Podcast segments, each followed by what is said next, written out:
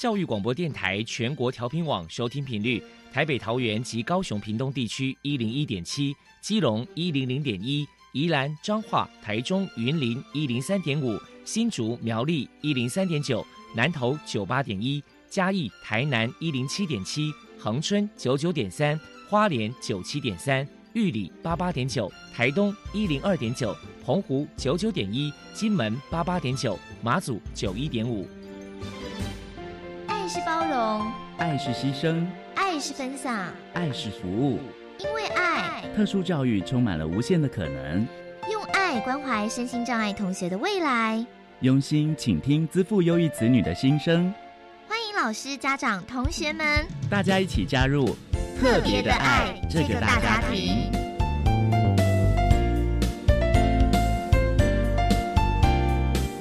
本节目由教育部学生事务及特殊教育司指导，国立教育广播电台监制。欢迎收听。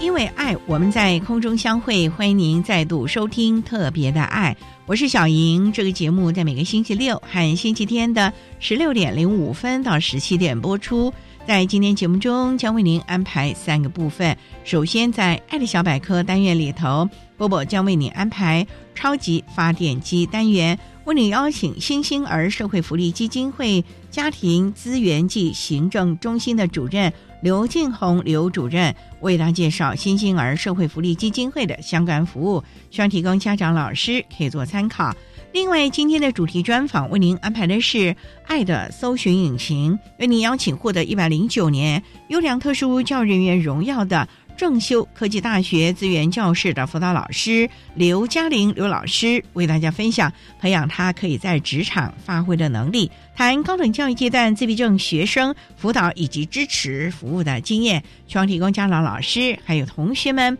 可以做个参考。节目最后为您安排的是爱的加油站，为您邀请国立高雄师范大学特殊教育学系的刘蒙荣教授，为大家加油打气咯。好，那我们开始为您进行今天特别爱的第一部分，由波波为大家安排超级发电机单元。超级发电机，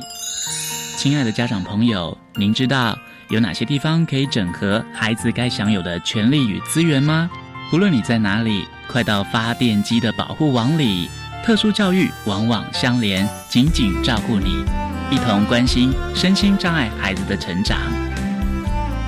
Hello， 大家好，我是 Bobo。今天的超级发电机，我们特别邀请到新兴儿社会福利基金会家庭暨行政中心的主任刘进宏小姐来跟大家介绍一下基金会的相关服务。首先，我们先请刘主任来说明一下新兴儿社会福利基金会服务的对象有哪一些条件，还有哪一些服务项目呢？新兴儿基金会呢，当时成立的背景是，就是有一群的自闭症家长，然后那时候他们的孩子都已经18岁了，但是当时就是没有教育体系的一个衔接，然后呢也没有办法就业，这一群大新儿当时就变成无路可走，那无处可去这样子的一个窘境。所以呢，这一群家长就在民国89年的时候成立了新兴儿社会福利基金会，希望就是借着就是大家能够自立自强，然后互相扶持，一起为这一群大新儿的未来做努力。那目前呢，新兴儿社会福利基金会已经迈入第22年了。我们就是在工作的部分呢，有4大的服务工作的面向，分别就是第一个是教育的推广，第二个是社会的适应，第三个是成人的安置，以及呢相关的一些身心障碍者跟家庭支持的一些服务的推动。主要的一个服务对象呢，主要是以18岁以上，然后呢是涉及在我们高雄地区的中重度以上的自闭症者，还有照顾的家庭啊，他们的手足以及家长。那在新兴儿基金会呢，它目前呢在服务的据点的部分呢，有2间的社区日间照顾中心，分别是在高雄的新兴区还有大树区，另外还有2间的社区日间作业设施，也就是我们一般说的小作所啊。一间呢是位在高雄市的三民区，叫做新月工坊，那一间是位在大树区，叫做大树养殖发展中心社区日间作业设施，主要呢是要提供给一些有潜在就业能力的大新儿，给他们一些就是职业的培力的训练，还有就业辅导的服务。像目前我们的小作所呢，就会教他们做一些烘焙饼干啊，然后就地取材的凤梨酥啊，那也让他们就是学着煮咖啡、茶包的制作、开发票、清洁工作等等的一些职能的训练这个部分。此外呢，在104年呢，基金会这边也成立了家庭资源中心，希望就是提供给家庭各种的一些支持服务。例如像我们目前有开设的就是家长的纾压，还有就是成长互助的团体、亲子教育的课程讲座，有所谓的双老问题的一个信托的这部分。那另外呢，针对这些自闭症的孩子或是成人呢，我们也有一系列的艺术的潜能开发的课程啊，例如像绘画，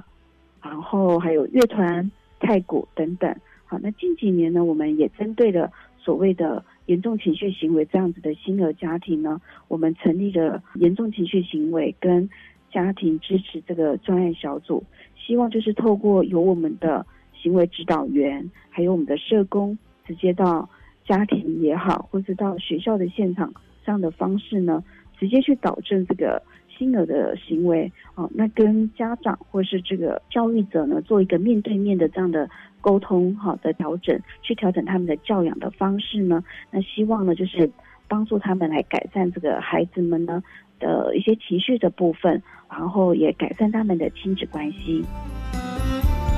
请教一下刘主任，新兴儿社会福利基金会在未来有哪一些规划？基金会呢，它长期以来呢，就是为了要解决就是双老问题呢，还有大高雄的地区，现在目前来讲，它并没有针对有严重情绪行为、身心障碍的这个族群呢，陈设有就是所谓的全日型的照顾机构的这样的一个问题呢，所以基金会呢，从立会以来就一直在做一件事，就是筹建成人自闭症的居住家园。那我们把它称之为爱心园。那这个爱心园呢，从民国89年立会以来，我们从就是草地啊，然后就是去墓地这个部分呢，我们前后后经历了这么多年，终于在去年呢，也就是民国109年的4月，我们终于在高雄市的大树区新三里这个部分找到一块适合的地。好，那这个地呢，预计呢将来是要建造一栋就是4楼，总共地坪是900多坪这样子的一个家园。那基金会呢也从去年正式开始启动这个筹募建造的基金，希望就是可以早日完成，让我们这些已经年迈的这些自闭症的家长们呢，可以放心这些自闭症的孩子呢他们的一个终老之处。那另外一方面，也就是基金会呢本来位在这个田寮区的日间照顾中心，也就是新兴儿的家，因为呢多年来在田寮地区，如果遇到风灾水灾的时候，会长期有一个就是土石流的一个状况那也严重的就是影响到孩子们的一些交通的安全，所以今年呢在高雄市社会局这边的协助之下，我们将在2月的时候呢搬迁到这个大树区，那也同时扩大了服务的人数，会从原来的19位扩大到35位，同时在这个养殖发展中心呢，它也会成立小作所。那今年呢预计就会招生是10位，满额是20位。针对于就是新搬迁这个大树养殖发展中心这个据点，如果就是听众朋友呢知道附近呢有自闭症的孩子或是身心障碍的孩子，那需要所谓的日间照顾这个部分的话，都可以跟我们联络哦。那另外呢，就是针对所谓的严重情绪行为的辅导，还有家庭支持方案，也是基金会这一年来会一直持续创新跟努力的一个计划。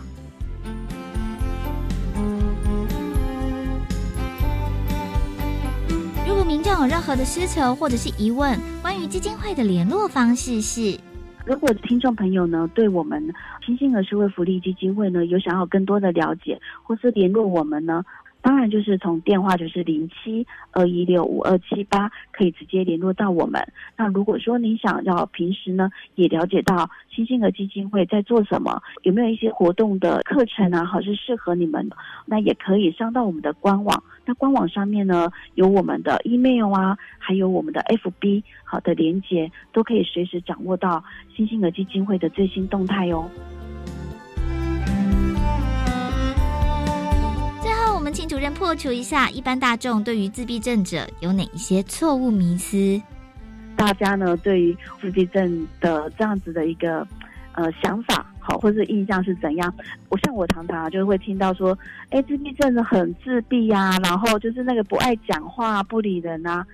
其实不是这样子哦。其实自闭症呢，他们有一些特质呢，可能是一样的，比方说比较固着，或是他们可能在情感上面比较没有办法去做连结或是理解等等。可是自闭症的孩子们啊，他们并不是都不爱讲话的哦。像以新星儿基金会这边服务的这些孩子们啊，其实我们有时候会看到孩子啊，他会一整天哦，一直跑来找你哦，然后会跟你说，主任啊，我可以帮你捶捶背好吗？或者跟你说，主任我很棒哦，我今天很棒哦。其实他们并不是不喜欢人际关系的这个部分，只是他们就是比较不会表达，然后也不知道怎么样去跟你做沟通。我觉得大家可以再去对自闭症的孩子们啊，可以再多去了解一些部分。那另外有一个部分啊，就是大家对于自闭症的一个成因啊，常常有一个部分我会觉得是比较大的一个迷思啦，就是有人认为就是自闭症者呢是因为父母的教养不当，也就是早年有一个名词叫做冰箱父母所造成的那其实也不是这样子的因为自闭症的这个成因呢，其实到目前来讲还没有办法明确的掌握到它真正的成因。那这个自闭症它的成因也说实在的也没有办法从我们的产前的检查去预见得知不是像唐氏症的孩子们啊，他们可能透过一些产前的检查就可以了解，可是自闭症是没有办法的。那我们目前所知道的就是说，自闭症它的成因呢是可能由先天或是后天它的脑伤所造成的一种广泛性的一个发展的一个障碍。所以呢就是一般可能对于自闭症者的家长呢，有一些就是说可能是不是他们的教养造成就是孩子变成这样，其实并不是这样子的。非常谢谢新星儿社会福利基金会家庭资源暨行政中心的主任刘静宏小姐接受我们的访问。现在我们就把节目现场交还给主持人小莹。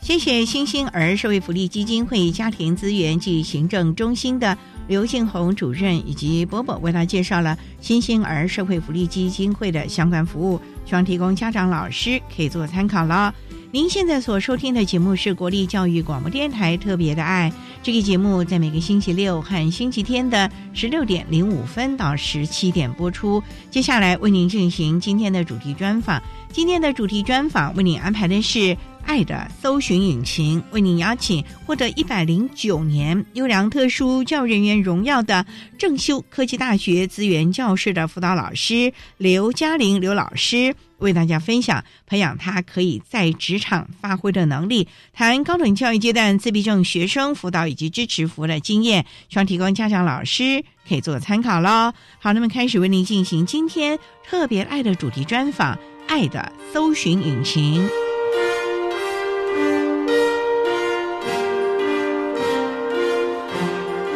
爱的搜寻引擎，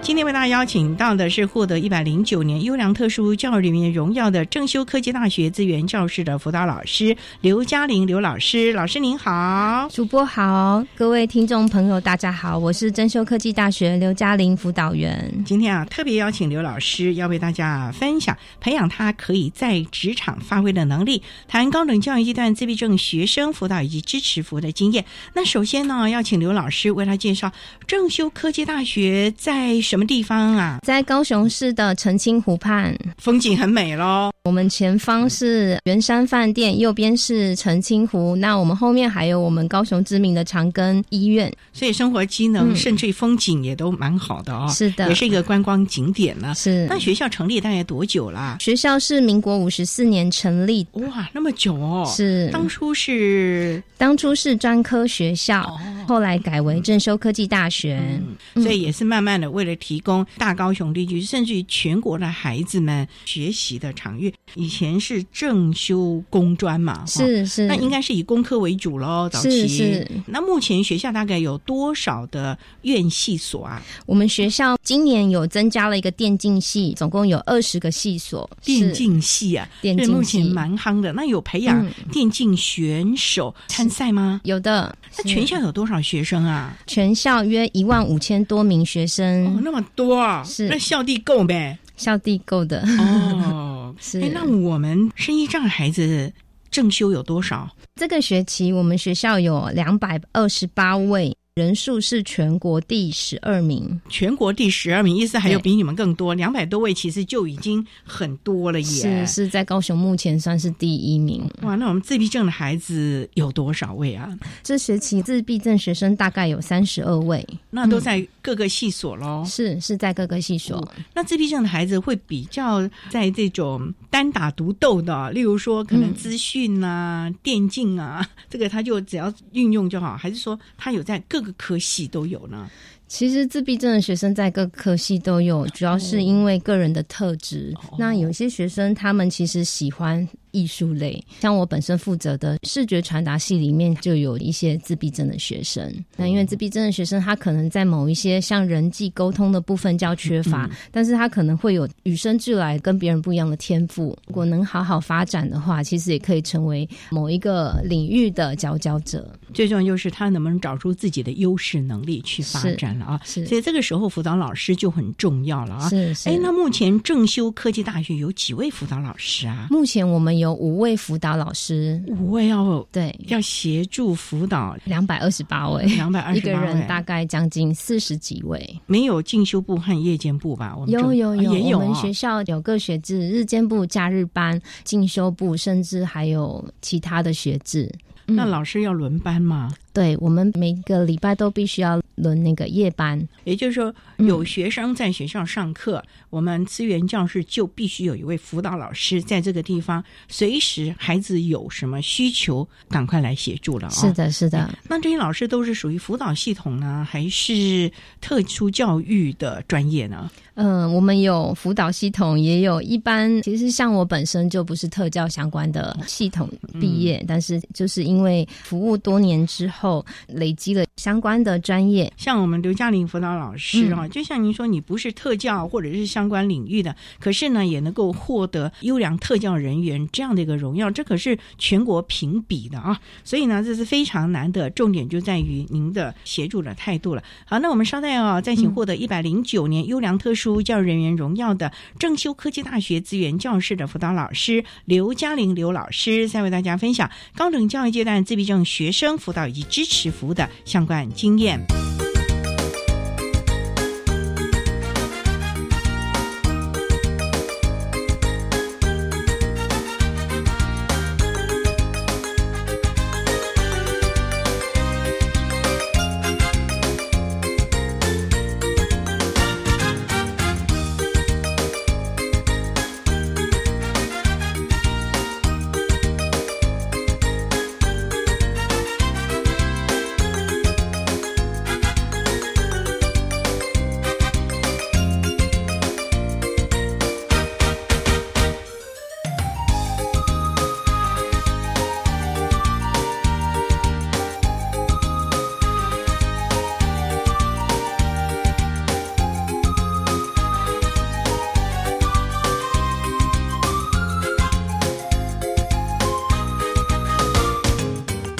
教电台，欢迎收听特别的爱。在今天节目中，为你邀请获得109年优良特殊教育人员荣耀的正修科技大学资源教室的辅导老师刘嘉玲刘老师，为大家分享培养他可以在职场发挥的能力，谈高等教育阶段自闭症学生辅导以及支持服务的经验。那刚才刘老师为他简单的介绍了正修科技大学的相关资讯，那想请教，像我们的特殊教育的学生啊，尤其身心障碍的学生，他有很多的管道进来，那通常像自闭症的孩子，尤其对于一个新环境的适应没有那么的好，那想请教每年的新生正修科技大学，你们这些辅导老师会不会要提早的，可能还在暑假期间，甚至于5月份第一波了解有多少学生的时候，就赶快跟他联络，你要不要到我们学校来看看呢、啊？是不是要先做这样的一个服务了呢？是的，其实对于有到我们学校有兴趣的学生，可能在联招之前就会致电到我们学校来，我们就会邀请他们到学校来参观，告诉他我们有提供哪一些资源跟服务。所以刘老师，您的意思还没有考试之前、就有人先跟你们联络，想了解正修是的状况了，看看提供的服务、甚至于学习的场域啊，各科系未来的发展啊，或者是在评量方面啊、等等的了。那这些算是很积极的家长和学生咯。是的。那正修的孩子是在大高雄吗？还是全台湾都有啊？正修的孩子其实全台湾都有，但是高雄市占大部分、可能是因为我们地处于高雄市区的优势、那所以很多高雄市的孩子他们在考试的时候就会把正修当作是他的第一志愿、那你们交通方便吗？我们交通非常的方便，接下来会有捷运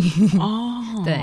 所以其实公车啊相关的交通运输其实还算方便了，非常的方便、重点就是这个校园，您瞧瞧前面还可以看到圆山，后面有这澄清湖，多美的这个地方了啊！是啊，那也想请教啊，那这些学生啊跟你们联络了之后呢，你们会请他到学校来实地的参观一下吗？通常是透过电话，我们可以先初步的让家长或是同学了解我们学校的所有设备啊、以及服务。那如果说他想要进一步了解，其实我们学校都有办非常多的活动，都邀请他可以来参观。还没有成为正式学生就可以来参加哦，参观一下校园设施设备。那你们的无障碍设施如何？因为您说啊，这50多年也一甲子的学校了耶，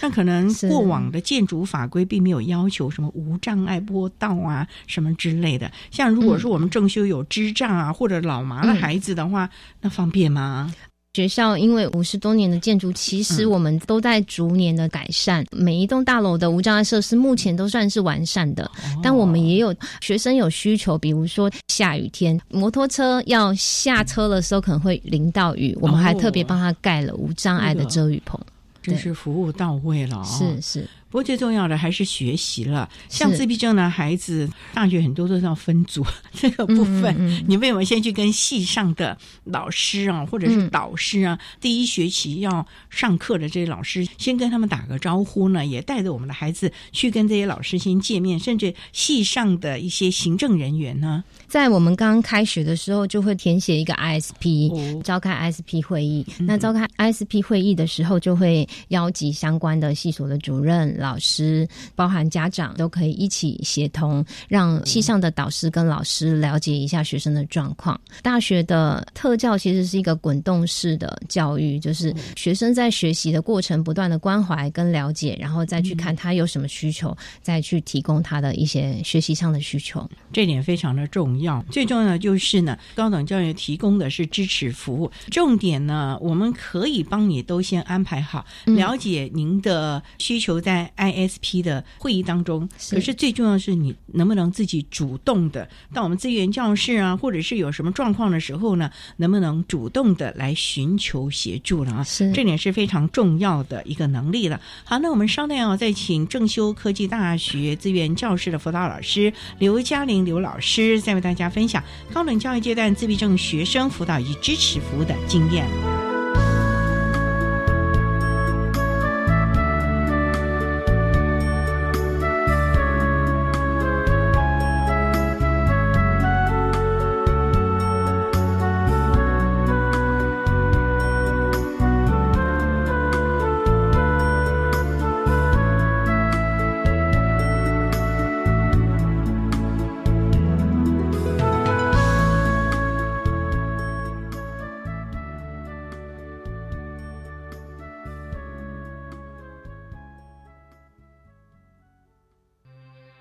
五倍券大受欢迎，预约人数超过1400万人。邮局从10月4日起接受民众电话及官网预约领取纸本券。部会、地方政府及商家、百货等业者也纷纷推出加码优惠，渴望带动新一波消费热潮。另外，国际疫情仍然严峻，行政院表示将严格落实边境管制，呼吁国人防疫松绑不松懈，仍要遵守各项防疫指引，注意个人卫生，勤洗手、戴口罩，保护你和我。以上内容由行政院提供。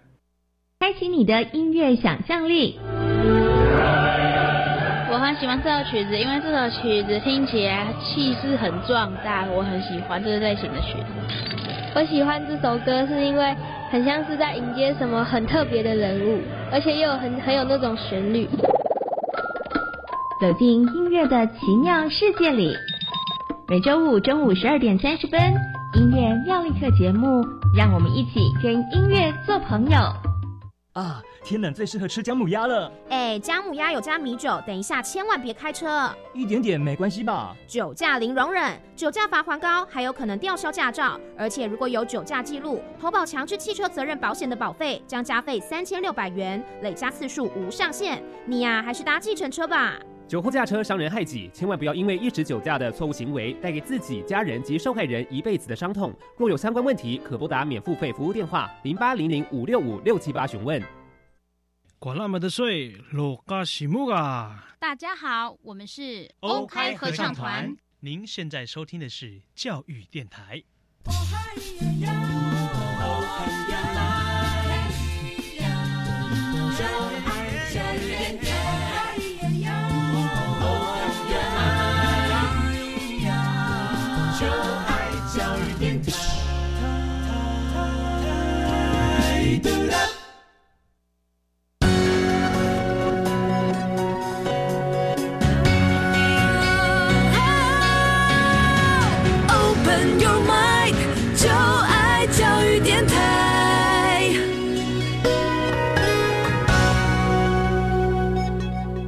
教育电台，欢迎收听《特别的爱》这个节目，在每个星期六和星期天的16:05到17点播出。在今天节目中，为你邀请获得109年优良特殊教育人员荣耀的正修科技大学资源教室的辅导老师刘嘉玲刘老师，为大家分享培养他可以在职场发挥的能力，谈高等教育阶段自闭症学生辅导以及支持服务的经验。那刚才在节目的第一部分，刘老师为了简单的介绍了正修科技大学的相关资讯，以及针对我们特教的孩子呢所提供的各项支持服务。那老师啊，从事于我们辅导工作也10多年了。那老师，你们这么多年的一些的经验可以跟他分享，你在辅导我们自闭症的孩子有些什么样的策略，或者是陪着这个孩子安然的毕业，甚至于毕业之后的发展还算不错呢？最近刚好在关心一个已经毕业的同学，他就是很典型的自闭症的学生。这位同学我就以化名小军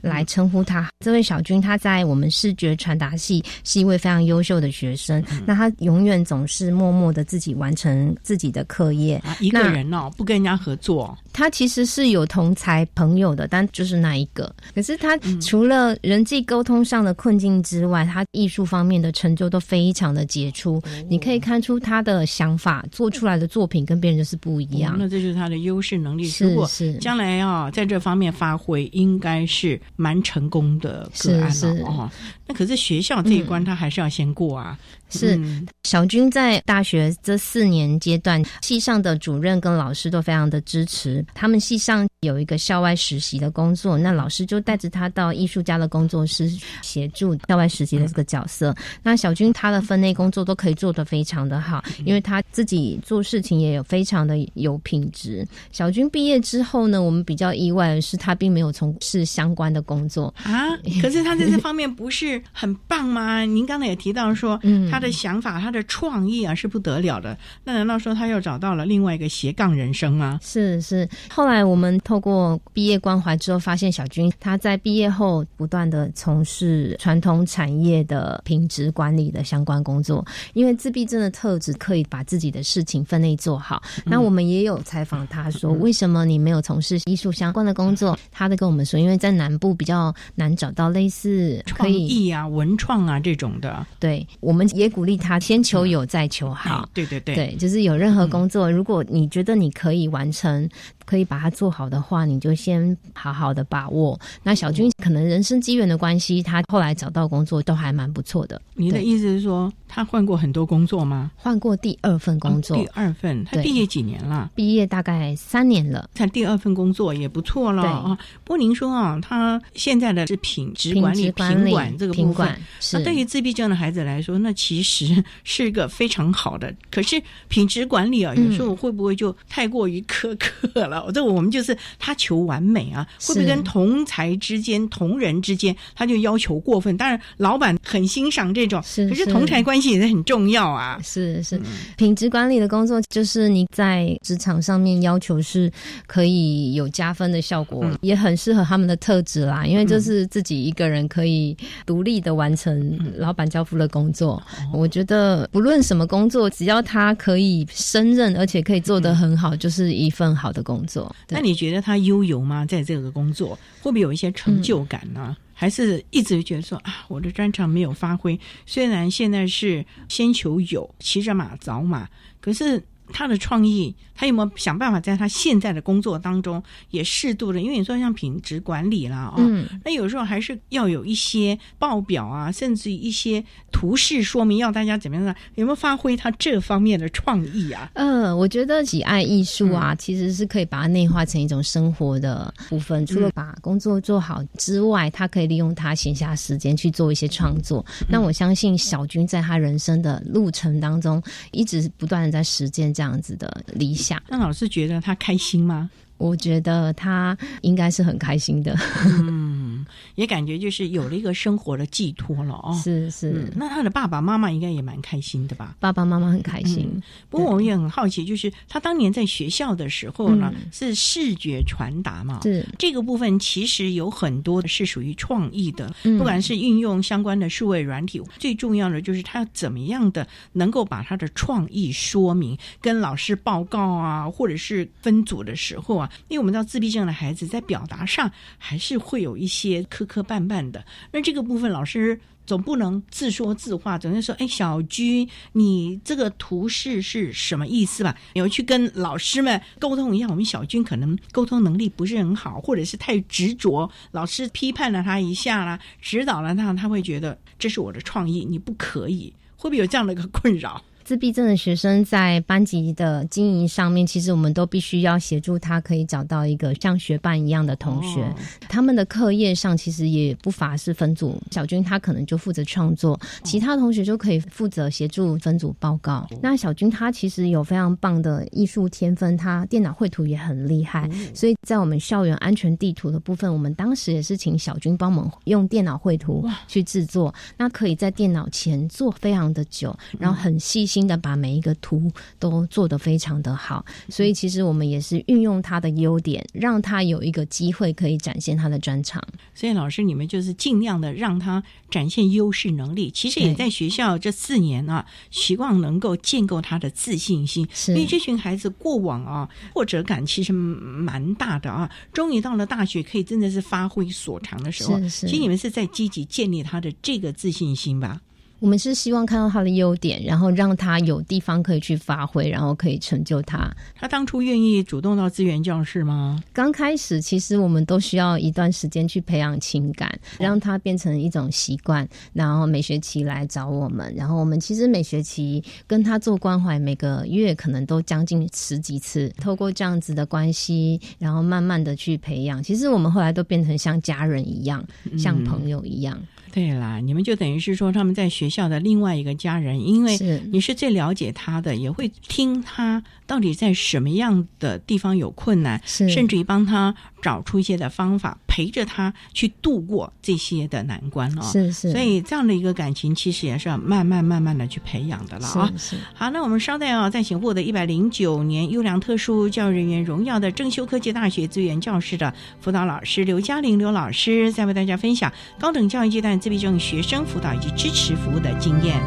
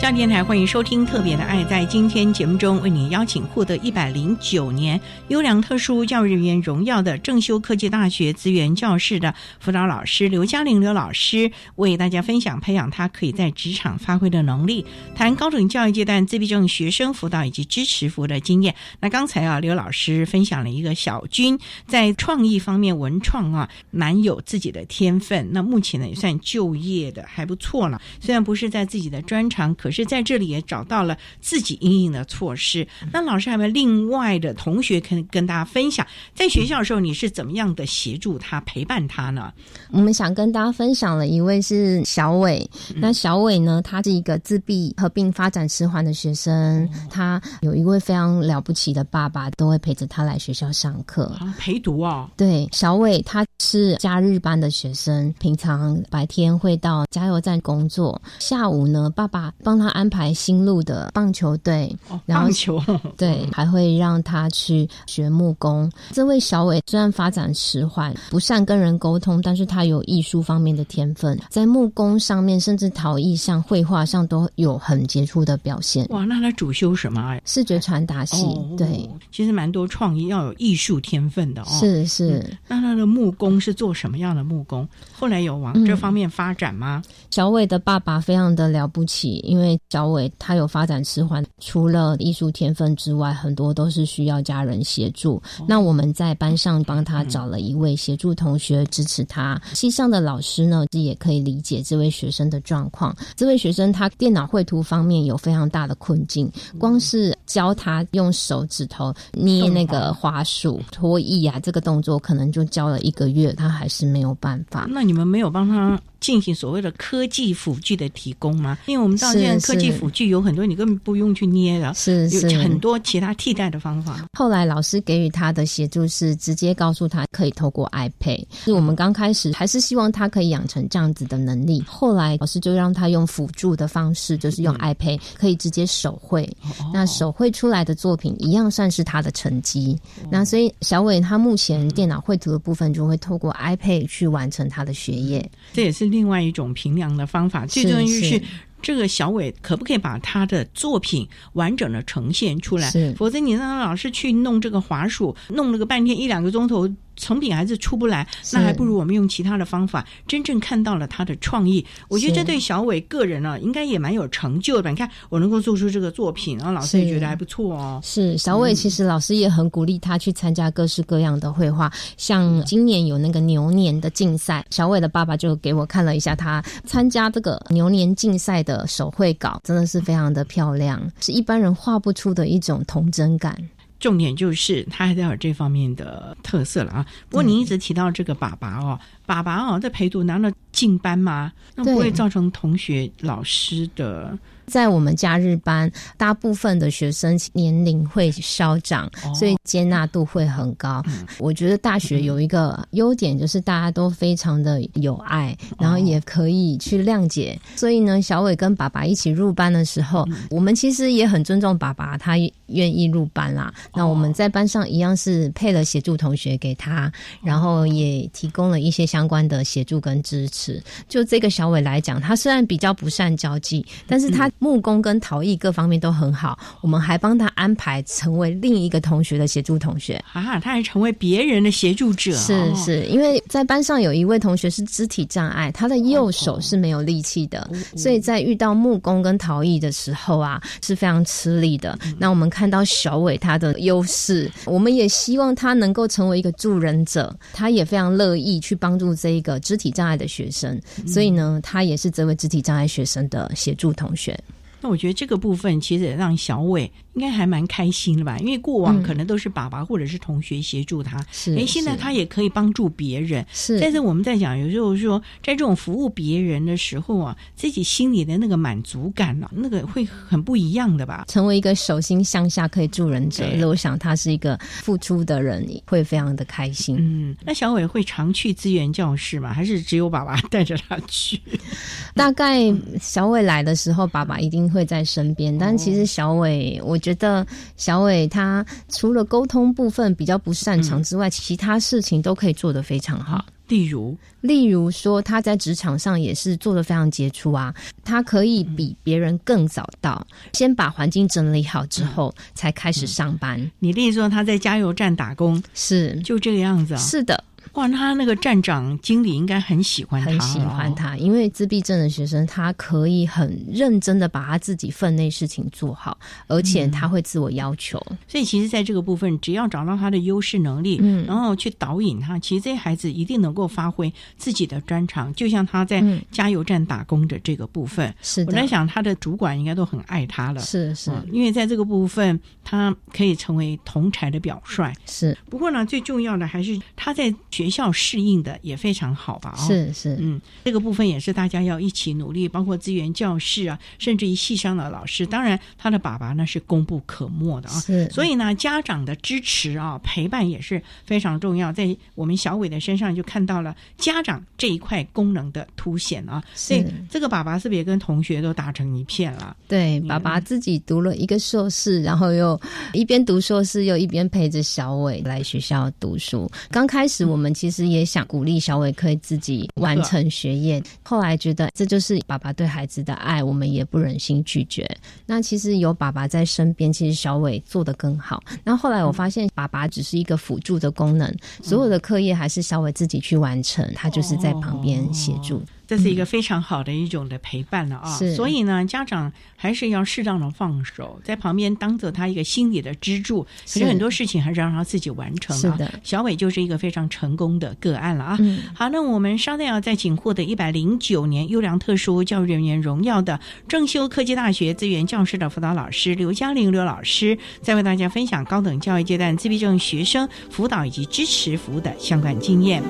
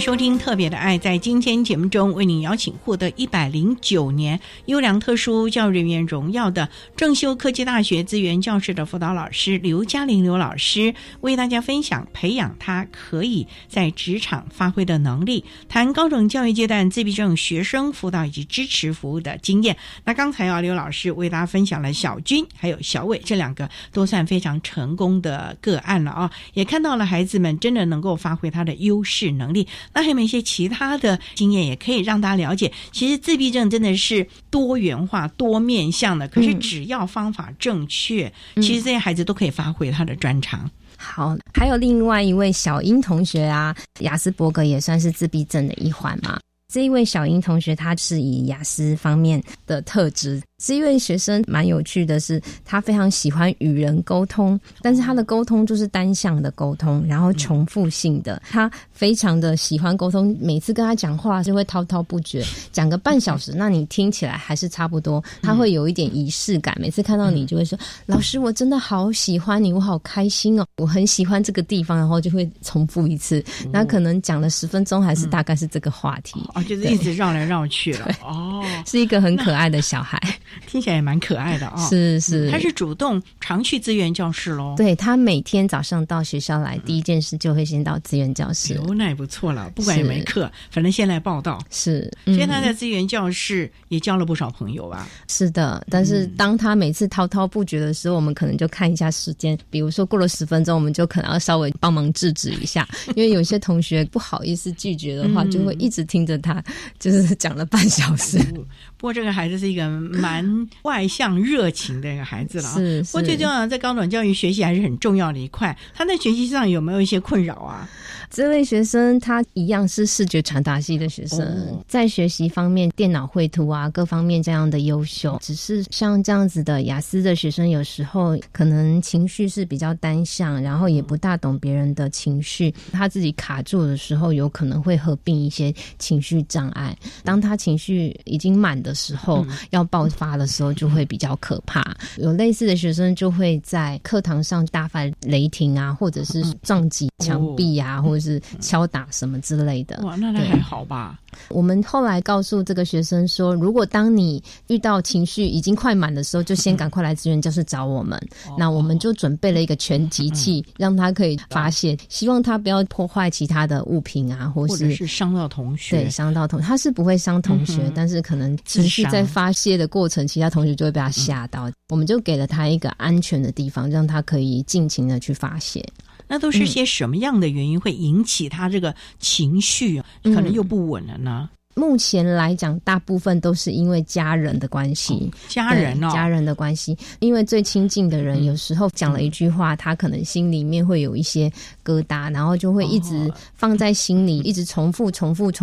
到最后他可能自己情绪就会。那有的时候也可能是因为课业上的问题，比如说到期中考，他可能课业压力比较大一点的时候，自己觉得压抑很多东西，可能就会有一点点小小的爆发。目前为止他其实有慢慢的进步，这个孩子应该算是蛮在意别人的说法了，所以你们有没有在这个部分给予辅导了呢？尤其跟他的家人关系，因为其实家庭还是一个很重要的一个后盾呢。有，我们跟妈妈都保持密切的联系，只要觉得她最近状况不对，就会问一下妈妈，她最近还好吗？那就会开始看怎么样去协助她。我们就会投其所好，看小英喜欢什么，我们就赶快，比如说她喜欢参加某些课程啊，我们就赶快邀请她，协助她了解一下她情绪。像我知道很多学校资源教室都会有一些相关的课程啊，像在正修你们都会提供一些什么样的是比较手作的呢？还是在下面光听而已啊？其实我们负责承办活动的老师非常非常的用心，像我们这学期就办理30几场活动，那有的老师会带领篮球营，有的老师会带领桌游，甚至会有一些 DIY 课程。那你就会看到不同类型自闭症的学生，他们就会去投其所好的参加。那篮球营就会有一批自闭症可能平常都不出没的学生就会去参加篮球营，那你就知道原来他喜欢的是运动。有些同学可能透过篮球营之后再去办桌游营的时候呢，这些同学也会一起带着他过来参加。所以呢，当他参与一个活动，认识很多同才的时候，他们就会互相带领参加其他的活动。那像手作活动也除了培养他们第2专长之外呢，也会训练他们有一些作品出来。透过多元的活动邀集这些学生，然后让他们也可以成为彼此之间的同才跟协助同学。所以其实资源教室也让这群不善社交的这群孩子也可以找到几个好麻吉，可以在这地方心灵上不舒服的时候还可以互相的抒发一下。最重要就是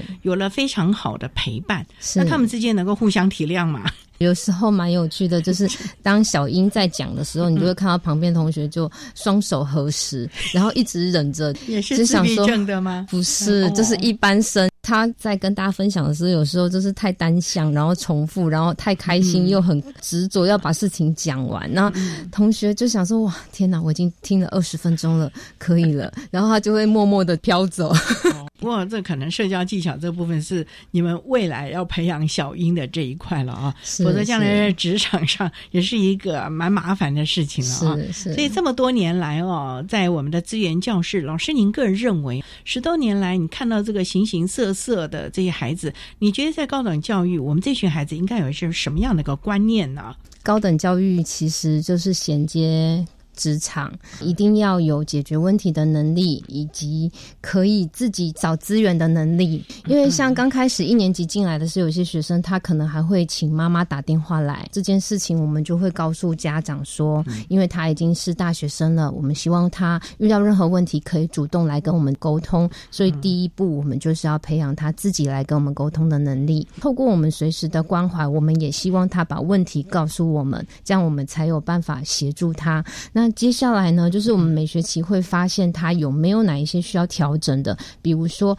可能这学期我们会给他一个目标是人际上面的改变，或许他就可以来担任我们的协助同学或工作人员，透过活动的帮忙可以让他慢慢的跟人之间不要再那么疏离，可以主动的去帮助别人。其实我们透过观察可以知道这4年下来我们可以怎么样去改造这些孩子，可以给他缺乏的部分就是除了学业上面的。总之呢，资源教室就是一个陪伴和支持的一个场域，让我们孩子在高等教育阶段呢有一个朋友，有一群相知的朋友，大家一起在这地方学习了啊。好，那我们今天也非常的谢谢获得109年优良特殊教育人员荣耀的正修科技大学资源教室的辅导老师刘嘉玲刘老师为大家分享的培养他可以在职场发挥的能力，谈高等教育阶段自闭症学生辅导以及支持服务的经验。非常谢谢刘老师的分享，谢谢您。谢谢。谢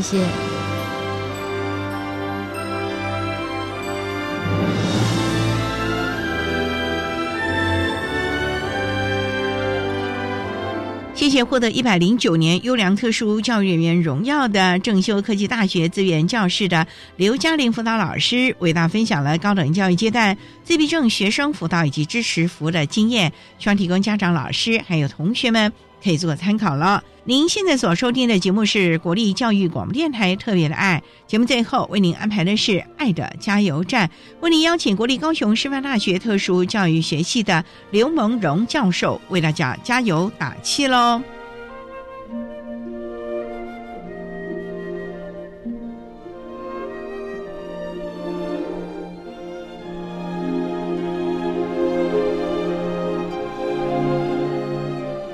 爱的加油站，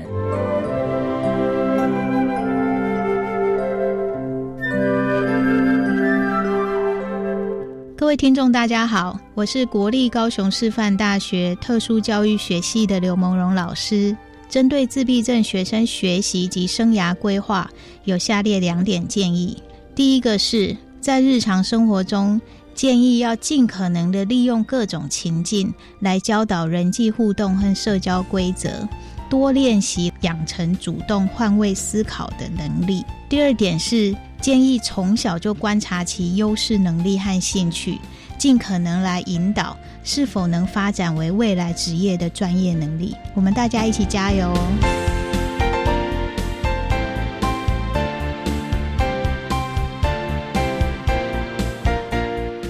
今天节目就为您进行到这儿了，感谢您的收听。在下个星期节目中，为您邀请国立高雄师范大学咨商心理与复健咨商研究所的林真平教授为大家说明我会更努力，谈高等教育阶段身心障碍学生转衔示范计划的说明，希望提供家长老师还有同学们可以做参考了。感谢您的收听，也欢迎您在下个星期六16:05